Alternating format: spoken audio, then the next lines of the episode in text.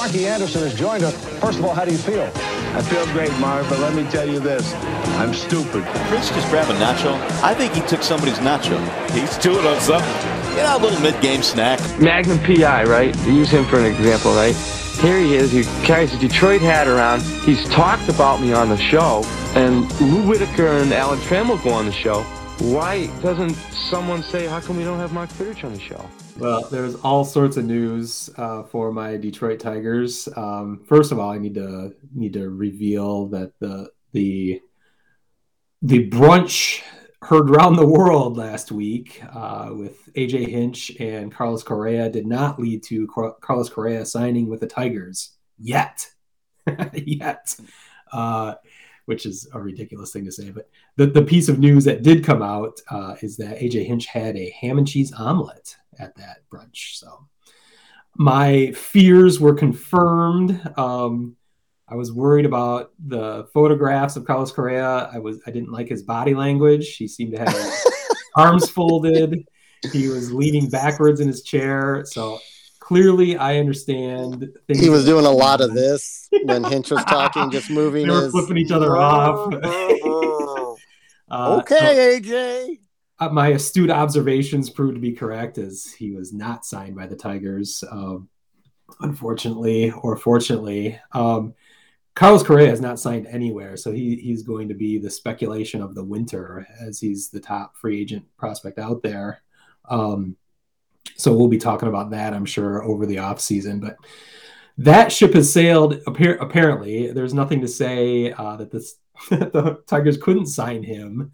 In addition to the big free agent signing they had, as we've seen the the insane Texas Rangers sign Marcus Semien and Corey Seager, taking two of the top five uh, uh, shortstop free agents off the market and putting him into their middle of their infield. But the Tigers did sign Javy Baez. Uh, and I we talked about it briefly in previous episodes how that was a rumor that might happen. You actually texted me a couple weeks ago that it may have been a done deal, but that was a. I knew it was a done deal. I had sources. I early. said I told you. I said to you, enjoy your reunion. When you said where I can't find this anywhere, I'm like, trust me, it's happening. I know. You were prescient. Yeah, your your comments were prescient. I think you were about four to five days early on that as it became official that uh, the formerly Sleepy Al Avila is. I think we have to bury that that uh, nickname forever now because he's been one of the more aggressive general managers in this month. Um, or maybe this is just he just you know had his had his coffee. You know, I figured out his regimen needed to change to give him some energy for this one month, and now he's spent, and that's it. Uh, as he he uh, jumped on, uh, made the first transaction right after the World Series. It picking up Tucker Barnhart. Uh, he added uh, Eduardo Rodriguez, which is being pretty much universally acclaimed uh, throughout Major League Baseball as a really shrewd maneuver and a potentially really smart move for the Tigers rotation going forward. But he finished his three item checklist that he stated bef- before the offseason started that he needed to address catcher, starting pitching, and shortstop with Javy Baez. And there's a lot of thoughts about Javy Baez. You and I obviously know Javy Baez probably more than most uh, typical Tigers fans, um, just because I lived in Chicago for 24 years and watched Javy Baez grow up uh, a mile from where I lived, just north of Wrigley Field. Uh, so we we know about Javy Baez a lot more than typical Tiger fans, and I've seen some of that ignorance play out on the on Sports Talk Radio in Detroit this week after the signing became official as uh, people more like or less familiar with Javy Baez were perceiving him as a clubhouse cancer, which I found hilarious that that term had been used to describe Javy Baez, because I had never thought of him that way. As you know, the Cubs were uh, a merry bunch of uh, kids growing up, winning winning a championship early. Obviously, they they didn't win multiple championships as we would all have liked to, but yeah, you heard little things here and there how there may have been uh, the two maybe two separate camps in that in that locker room last year with you know Willson and Javy being on one side, and maybe Bryant and Rizzo being on another side. But I never I never thought of Javy as a cancer. Did you ever think? I mean, you've got a more of a uh, less biased per perspective, being a White Sox fan. But did you ever think Baez was a cancer? Is that a way to describe him?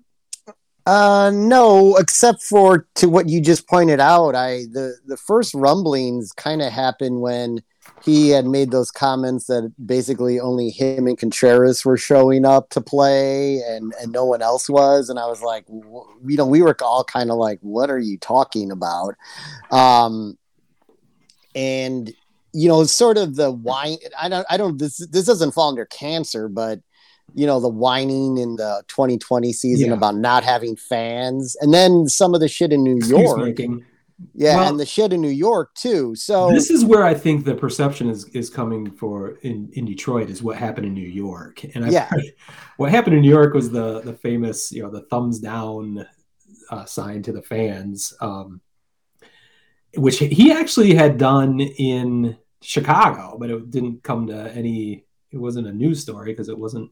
It's not New York, and it wasn't a big deal because everyone loved Javy in in Chicago for good reason. Um, so that that incident, and mainly because Javy came out and talked about it in a press conference afterwards and just told people what he was doing, which I we we talked about at the time was fucking stupid. I mean, it's an honest moment. But why you don't have to tell people what's going on.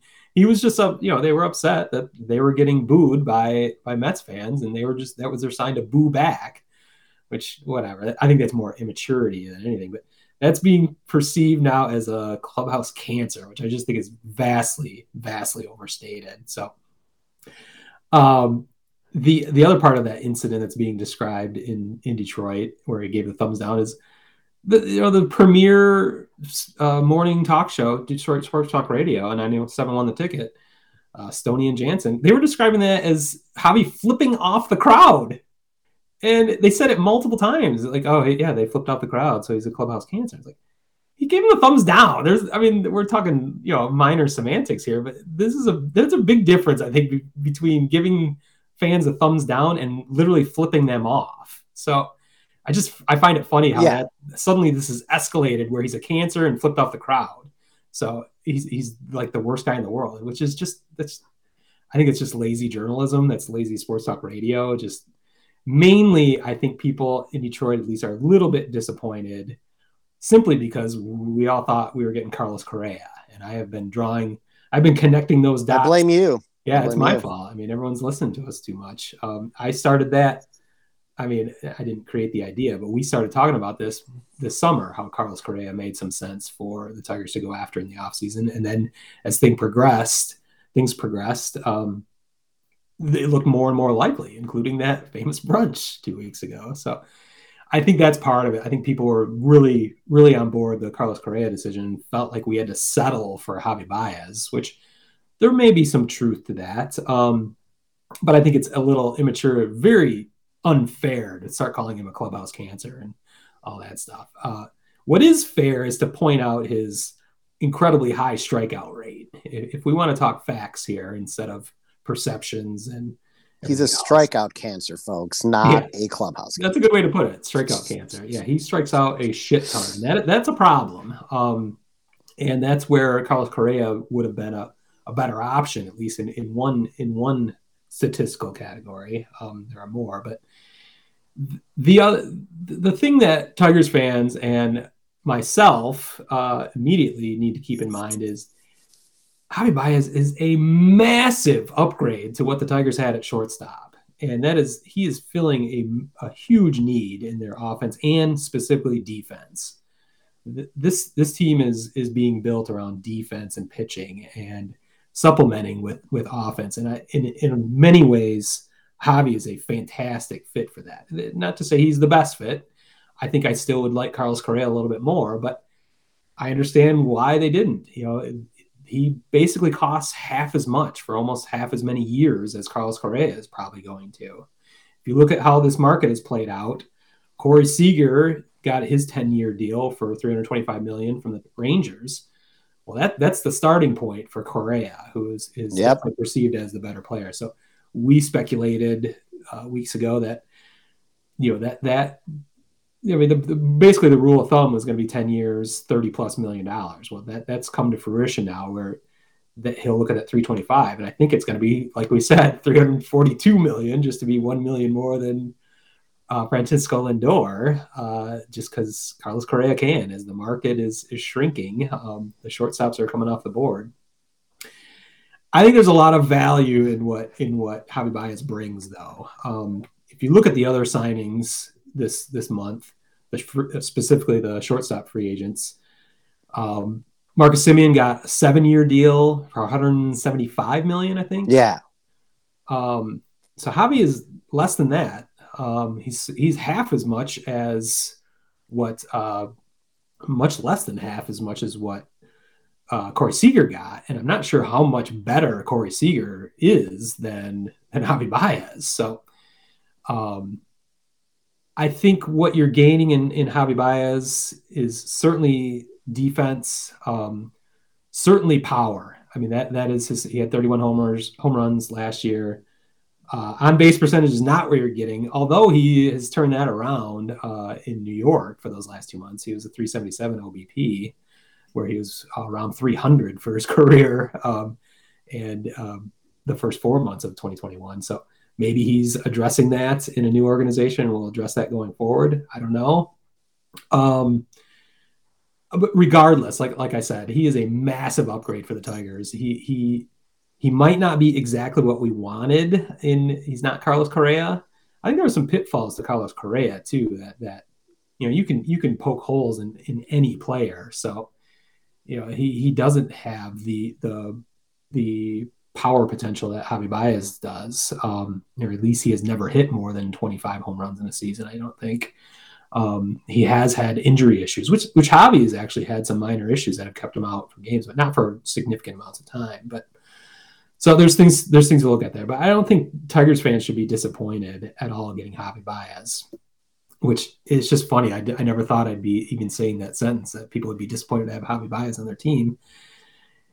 Just think about what what we've experienced in Chicago um, with El Mago. There's a reason his nickname is that. His his baseball IQ is off the charts, and that, that's the immeasurable part that doesn't doesn't show up in a statistical analysis, but we, we've marveled at, at the things he's able to pull out of his ass on, on the base paths and other other other places. So he's an incredibly exciting player. I, it's amazing that he went from my second favorite team to my first favorite team in the span of a year. I never never anticipated that happening, but I think it's just going to be a matter of time before people grow to love Javy Baez the, the way the way Cubs fans have. I'm sure you have some thoughts if you as you have uh, you know been observing Javy Baez. We've been comparing Javy Baez to uh, the shortstop on the south side of town with Tim Anderson. Uh, we've comp- compared their strengths and weaknesses. Uh, I, I, know you have some thoughts, as Javy is a polarizing figure in some in some terms. So, yeah, I mean, I, I, think you get the you get the good and the bad with yep. Baez, and he has way more mental lapses than a player of his caliber should. Um, from time to time. Um, it's amazing um, where you you know you watch him make the hardest play imaginable in the field, and then two innings later, a routine grounder goes between his legs or something, yeah, and in a focus it, issues. Yeah, in a key moment, or he's running on the base pass with one out on a fly out and and and getting doubled off the base. So it's you know, I mean he the thing the thing about it is you would have thought by now with as long as he's been in the majors uh, the strikeout rate and and some of these other issues would have dissipated but they continue. Now is it the, was it the cubs? Was it being with grandpa rossy and just being with an ex-teammate? Um, was it was it joe's friends with everybody mentality there? I don't know well, was yeah. you know Javy letting Javy be Javy. I don't know what it is, but well, I, I mean, if I'm a Tigers fan, he gets a clean slate as far as I'm concerned when he walks in the door because he's under uh, a very good manager who did some amazing things with the Tigers this past season. The Tigers overachieved by every aspect, and while he was a while AJ Hinch was a was a stretch for a manager of the year nomination to me, he could have. I wouldn't have. I wouldn't have said why is AJ Hinch nominated for Manager of the Year. Right. The Tigers exceeded expectations, and like I pointed out before on a Manager of the of the Year candidate, I think that isn't considered enough when um, you know managers of the year are chosen. So, but whatever, it's just some silly freaking award at the end of the day. We we Yeah. know we know what our managers did and, and what they were up against. So, um, so the the def, the defense. I'll just I'll just continue on this. The defense, the the things Javy does. The there's no better person tagging out a runner at frickin' second base on shitty throws hmm like Will Willson Contreras, the you know part of part of Willson's going going forward is going to be when he throws an errant throw to second now. Are, are those are those going to still those probably aren't going to be outs anymore for the Cubs that they were with Baez. Baez's glove is quick. He's and and again, I think there's more good than bad at the end of the day.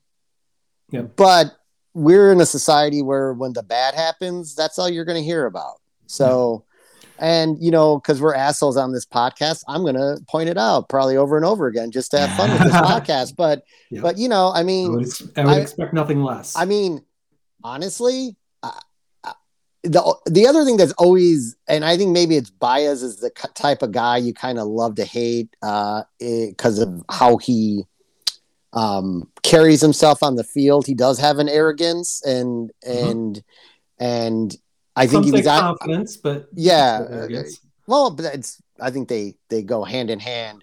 um I think if he's on your team, you you kind of love him. I think if you're going up against him, you think he's showboating and being an asshole. So I so think that's only going to get ramped up for White Sox fans if they've Yeah. Oh, yeah. from afar. But now he's in their division as the rivalry between the Tigers and White Sox is definitely going to ramp up. As I think we are headed for a battle for the AL Central for for years to come now. yeah, so um yeah, it'll, other- be, it, it'll be fun. But um the uh Uh, age is another issue with with Baez that we didn't bring up yet. That you know he is 29 years old, um, where you know Correa was like 27. Um, but and and Tiger fans are really scared of long term deals. This is a six year deal, 140 million dollars. Um, you know, mainly because of Miguel Cabrera's massive eight year extension signed six years ago.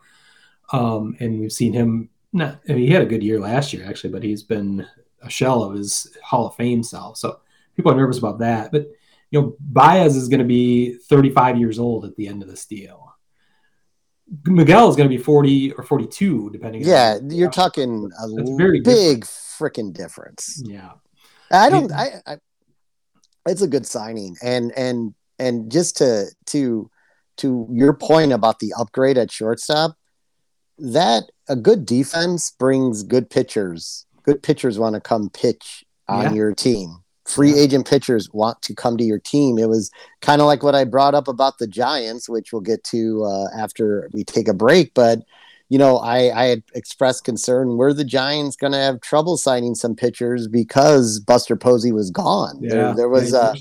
a veteran catcher that pitchers wanted to work with because he was going to make them even better, possibly.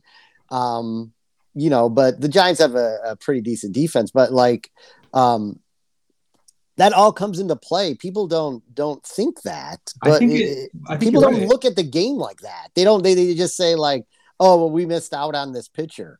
Well, maybe you missed out on the picture. Maybe the white. I mean, no one ever talked about. I didn't talk about it, uh, and I was. But maybe some of those those big signings, the White Sox, where they put similar money out on the table for those those big name pitchers, they looked at how the White Sox defense was, and Yeah. and you know they're like, hey, we don't want to go sign with the White Sox. We want to go to where, where where there's a better infield and a better outfield behind me. So I think it was definitely a factor in signing Eduardo Rodriguez, who suffered from the worst defense in the majors in Boston, Right. couple of years. So, you know, anywhere was an improvement, but the, but the the emphasis that Detroit puts on defense has certainly got to be appealing.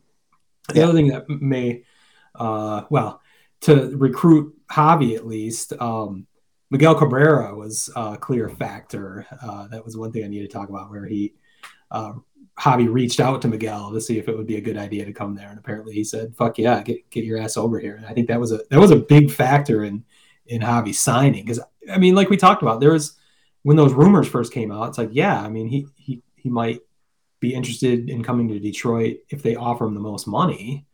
Um, but there's no connection. I, you know, I think of Javy as kind of a big city guy. Obviously, he's played his career in Chicago, and New York now, but you know, a spotlight guy. Um, where you know th- they just didn't seem like a normal fit uh, for Javy in Detroit. Is you know, clearly Detroit's the the working class Rust Belt. Uh, just get to work, get your job done, win some fucking championships, and we'll we'll love you. Um, but I think I think he can fit in. I think I think Miguel is a big a big part of that too, which is fun to see. Like uh, Miguel using his his status as you know in in a recruiting uh, way for the Tigers. So I love it.